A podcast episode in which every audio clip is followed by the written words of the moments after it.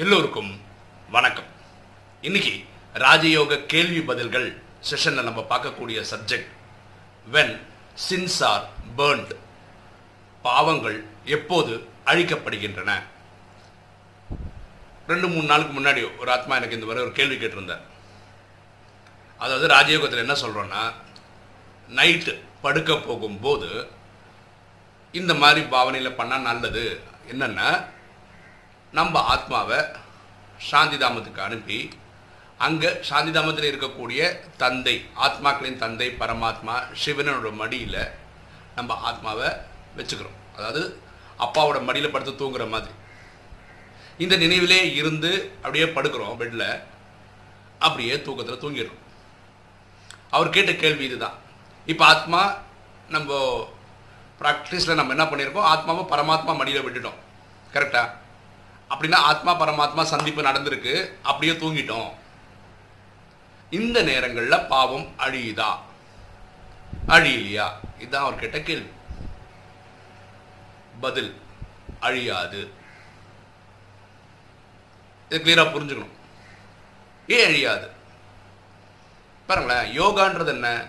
தன்னை ஆத்மான்னு புரிந்து தந்தையாக சிவனை நினைவு செய்யுது இதை தான் மன்மனா பவன் சொல்கிறோம் பகவத்கீதையிலையும் ரெண்டு இடத்துல வருது. இந்த மண்மனா பவன்ற வார்த்தை.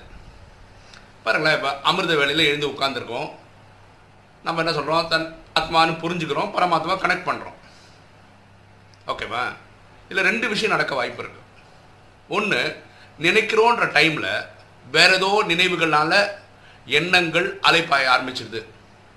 அதாவது கனவு உலகத்துக்கு போயிட்டோம்.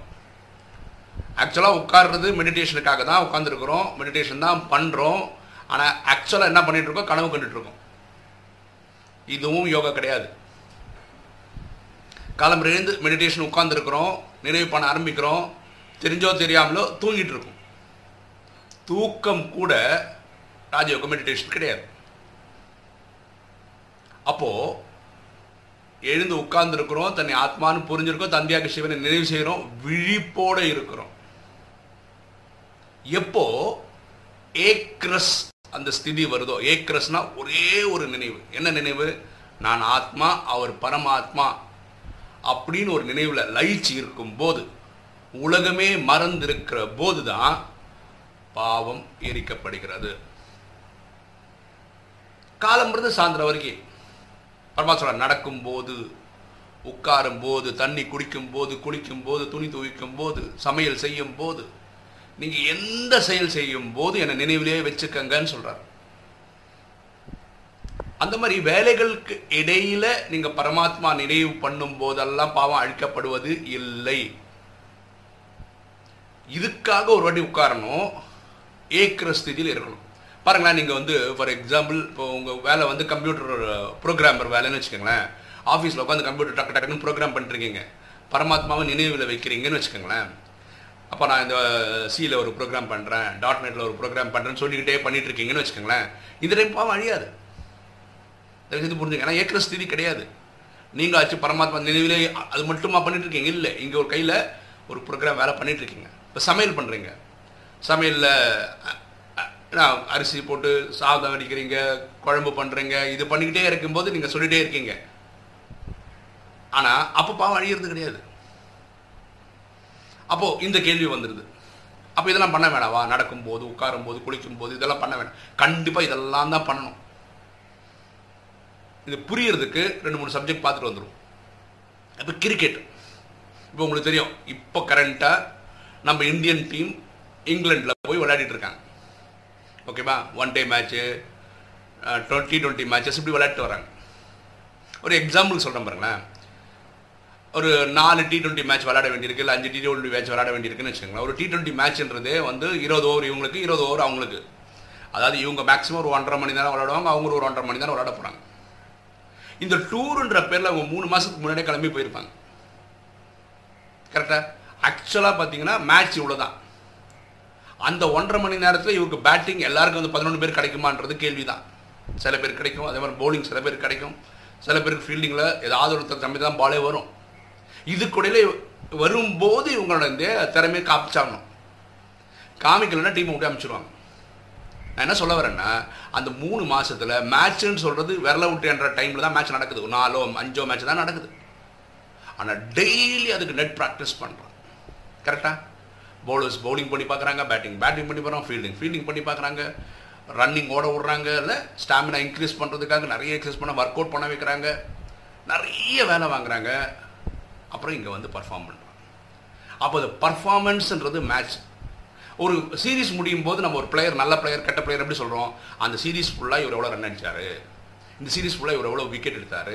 இந்த சீரீஸ் ஃபுல்லாக எவ்வளோ கேட்ச் பிடிச்சார்? விக்கெட் கீப்பராக இருந்தால் ஸ்டம்பிங் பண்ணார்? இப்படி அந்த மேட்ச்சை வச்சு தான் முடிவு பண்ணுறோம் அந்த மேட்ச் விளையாடுறதுக்கு என்ன காரணம்? இவர் பண்ண அந்த ஹோம்ஒர்க் சரிதானே? இப்போ நம்ம ராஜயோகத்தை ரொம்ப பர்ஃபெக்டா பக்கத்தில் வச்சு பார்க்கணும்னா பெஸ்ட் மெத்தட் என்ன தெரியுமா? ஹண்ட்ரட் மீட்டர் டேஷ் வேர்ல்டில் ஒலிம்பிக்ஸில் ஓடுறாங்கல்ல? அதுதான். உங்களுக்கு தெரியும் உசேன் போல்ட் உலகத்தில் ஃபாஸ்டஸ்ட் மேன் ஓடுறது கரெக்டா அவர் இந்த ஹண்ட்ரட் மீட்டர் டேஷை நைன் பாயிண்ட் ஃபைவ் எயிட் செகண்ட்ஸில் ஓடி ரெக்கார்ட் பண்ணியிருக்காரு இதுதான் ஒரு மனிதன் செய்த பெரிய ரெக்கார்டு ஏன்னா ஒலிம்பிக்ஸ் தான் அங்கீகரிக்கப்பட்ட ஒரு ஓட்டப்பந்தயம் வேற எங்கேயா தனியாக ஓடும்போது அதோட கம்மியாக ஓடினவங்க உலகத்தில் எங்கேயாவது இருந்திருக்கலாம். அது யாரும் அங்கீகரிக்கிறது கிடையாது. ஏன்னா உலகம் ஃபுல்லாக தெரிஞ்சு பண்ணுறது கிடையாது. அப்போ ஒரு மனிதன் எட்நூறு கோடி பேர் ஆத்மாக்கள் இருந்தாங்கன்னா அதில் ஒரு ஆண்மகன் ஓடும்போது நைன் பாயிண்ட் ஃபைவ் எயிட் செகண்ட்ஸ்க்குள்ள ஹண்ட்ரட் மீட்டர்ன்ற போட்டியை ஜெயிக்கிறாருன்றது வந்து ஒரு பெரிய சாகசம். இது விஷயத்துக்கு வருமே ஒலிம்பிக்ஸ்ன்றது நாலு வருஷத்துக்கு ஒரு வாட்டி தான் நடக்குது. நூறு மீட்டர்ந்து பத்து செகண்டு உள்ள மேட்ரு முடிஞ்சிடுச்சு இந்த பத்து செகண்டுக்குள்ளே ஓடி முடிக்கணுன்ற இதுக்கு நாலு வருஷம் என்ன ட்ரைனிங் தெரியுமா? டெய்லி ஓடணும். டெய்லி அந்த ஹண்ட்ரட் மீட்டர் டேஷ் கா காலம்பரம் ரெண்டு மூணு வாட்டி ஓடி பார்ப்பாங்க சாயந்தரம் ஓடி பார்ப்பாங்க. அதுக்கு ஸ்டாமினா பக்கா வச்சுப்பாங்க ஒழுங்காக சாப்பிடுவாங்க டயட் ஒழுங்காக மெயின்டைன் பண்ணுவாங்க பாடி வெயிட் அவ்வளோ பர்ஃபெக்டாக வச்சுப்பாங்க. இவங்களுக்கு ஒரு ஃபிசியோ வச்சுருப்பாங்க இவங்களுக்கு ஒரு டாக்டர் பார்த்துருப்பாங்க. கவர்மெண்ட் அந்த அளவுக்கு அக்கறை கொடுப்பாங்க அந்தந்த ஊர் போட்டிகளில் ஜெயிக்க வைப்பாங்க ட்ரை பண்ணியிருப்பாங்க இதெல்லாம் எதோட முன்னாடி? அந்த ரியலான ஓடுற அன்னைக்கு பர்ஃபெக்டாக ஓடணும். என்னதான் ட்ரைனிங் எடுத்துங்க என்னதான் பண்ணிக்கங்க. அன்னை ஓட வேண்டிய அன்னைக்கு கரெக்டாக அந்த பத்து செகண்ட்குள்ளே ஓடி எல்லாருக்கும் முன்னாடி ஓடி போய் சேர்றதுன்றது சாதாரண விஷயம் கிடையாது. அது உசைன் போல்ட் எல்லா நாலு வருஷத்துக்கு பண்ணுறதுனால தான் அவர் நம்ம ஸ்பெஷல்னு சொல்கிறோம் அவர் ஒரு பேட்டியில் சொல்கிறார் அந்த ஹண்ட்ரட் மீட்டர் டேஷை எப்படி ஓடுறாரு அப்படின்னு சொல்கிறார் இந்த ரன்னிங்கில் அது எக்ஸ்பெஷலி ஹண்ட்ரட் மீட்டர் டேஷில் இந்த ஸ்டார்டிங் இருக்குல்ல அந்த ஸ்டார்ட் ஒழுங்காக கிடைக்கலன்னு வச்சுக்கோங்களேன் ஃபினிஷ் ஒழுங்காக இருக்கவே இருக்காது. அவர் சொல்கிறார் நிறைய டைம் எனக்கு ஸ்டார்ட் ஒழுங்காக கிடைக்க மாட்டேங்குதுன்றார். இருந்தாலும் ஸ்டார்ட் ஒழுங்காக கிடைக்கல அதுக்கு என்ன பண்ண முடியும்? அந்த ஹண்ட்ரட் மீட்டர் டேஷ் தூத்துற முடியுமா என்ன? ஃபஸ்ட்டு தேர்ட்டி மீட்டர்ஸ் நீங்கள் அந்த வீடியோ போட்டு பாருங்களேன். Hundred metre dash Usain Bolt போட்டு பாருங்க வீடியோ உங்களுக்கு தெரியும். அதை வச்சு நீங்களே புரிஞ்சுக்கலாம். ஃபஸ்ட்டு தேர்ட்டி மீட்டர்ஸ் எதையும் பார்க்க மாட்டார். கீழே தான் பார்ப்பாரு. அந்த ரன்னிங் இந்த அந்த ஸ்ட்ரைட் இருக்குல்ல கை ஓடுறது கால் அந்த ஸ்டெப் வந்து ஒழுங்காக பார்ப்பாரு. அவர் என்ன சொல்கிறார் ஐம்பதாவது மீட்டர் வரும்போது தான் என்னுடைய ஒரிஜினல் ஸ்பீடு ஃபாஸ்டஸ்ட் ஸ்பீடு வரும். ஏன்னா உடம்பு அப்படிதாங்க. அதாவது ச- இருக்குது ஓட ஆரம்பிக்குது. ஓட ஓட ஓட தான் அந்த ஹையஸ்ட் ஸ்பீடு வரும். ஐம்பது மீட்டரில் தான் ஃபுல் ஸ்பீடில் ஒரு வரும் அறுபது எழுபதுன்னு மீட்டர் கடக்கிற போது அவர் சொல்கிறார் I will be in beast mode அதாவது விலங்கு மாதிரி இருப்பாராம் அந்த டைமில் எண்பதாவது மீட்டர் வரும்போது தான் அக்கம் பக்கம் பார்ப்பாரான் அதாவது என் தன்னை மீறி வேற யாராவது முந்தி போறாங்களான்னு பார்ப்பாரான் யாரும் இருக்க மாட்டாங்க. ஏன்னா அவர் அவ்வளோ பெரிய வீரர் அவர். இந்த எண்பத்தஞ்சு இதெல்லாம் வரும்போது தான் பண்ணுற வேலையை ஒழுங்கா அதை கரெக்டாக ஓடிட்டு இருக்கார் பயங்கர ஃபாஸ்டாக அதில் வந்து வேற எந்த மாற்று கருத்தும் கிடையாது.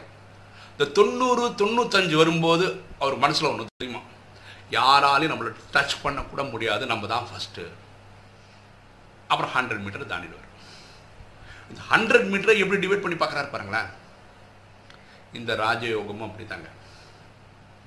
பரமாத்மா என்ன சொல்கிறாருன்னா இப்போ நம்ம நினைவு பண்ணுறோம் எப்படி பண்ணுறோம் ஆரம்ப காலகட்டத்தில் நினைவு பண்ணுறவங்க என்ன புரிஞ்சுப்பாங்க? இப்போ எப்படி பண்ணுவாங்க தெரியுமா?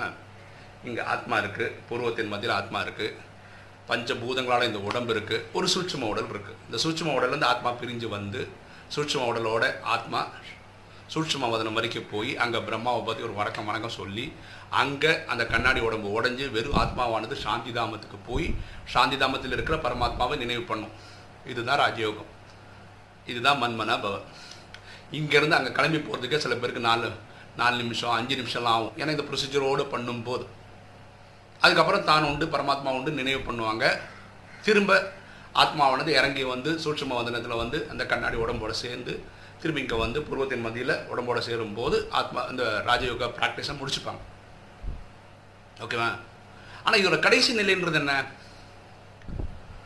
இப்போ நான் ஆத்மா பரமாத்மா கனெக்ட் பண்ண அடுத்த செகண்டு நான் உண்டு சாந்தி தாமத்தில் உண்டு பரமாத்மா உண்டு. அந்த கனெக்ஷனில் வரணும். இதுதான் ஃபாஸ்டஸ்ட்டு எப்படி ஹண்ட்ரட் மீட்டர் டேஷ் வந்து நைன் பாயிண்ட் ஃபைவ் எயிட் செகண்ட்ஸில் முடிச்சிடறாரு இப்போ நம்மலாம் ஓடணும்னு hundred metre maybe half a minute கூட ஆகலாம் இல்லை ஒரு மினிட் கூட ஆகலாம் நமக்கு ஹண்ட்ரட் மீட்டர் ஓடுறதுக்கு. ஏன்னா நம்ம ப்ராக்டிஸ் பண்ணுறது இல்லை திடீர்னு ஒரு நாள் ஓடினா அந்த லட்சம் தான் ஓட முடியும். அப்போது உசேன் போல்ட்டாக நைன் பாயிண்ட் ஃபைவ் எயிட் செகண்ட்ஸில் முடிக்க முடிஞ்சதுன்னா என்ன காரணம்? அந்த வருஷம் ஃபுல்லாக ஓடி ஓடி ஓடி பார்க்கறதுனால தான். அப்போ நமக்கும் கடைசி நிலை பரமாத்மா சொல்கிறாரு கடைசியில் இறக்கக்கூடிய நிலை வரும்போது உங்களுக்கு என்னதான் நினைவு வரணும்? உங்கள் வீட்டில் இருக்க பொருள் இல்லை உங்கள் அப்பா அம்மா மனைவி குழந்தைகள் நினைவுக்கு வந்தாங்கன்னா இதுக்காக நீங்கள் பிறவி எடுக்க வேண்டியிருக்கும். புரியுதுங்களா? அப்போ டெய்லி காலம் இருந்து சாயந்தரம் வரைக்கும் பண்ண வேண்டிய வேலைகள் செய்யறதுல பரமாத்மா நினைக்க வேண்டியது ஏன் முக்கியம்னா நமக்கு எப்போ கடைசி நேரம் வரும் நமக்கு தெரியாது. அப்போ காலம் இருந்து சாயந்தரம் வரைக்கும் எப்பவுமே எந்த வேலை செய்தாலும் பரமாத்மா நினைவில் இருந்தே ப்ராக்டிஸ் பண்ணக்கூடிய ப்ராக்டிஸ் எடுத்திருக்கவங்களுக்கு உட்காரும் போது மெடிடேஷன் பண்ணும்போது ஆத்மாவாச்சு பரமாத்மாவாச்சு அந்த ஏக்கிற ஸ்திதி வர்றதுக்கான வாய்ப்புகள் ரொம்ப ரொம்ப ரொம்ப அதிகம். அதனால பாவங்களும் எரிக்கப்படும்.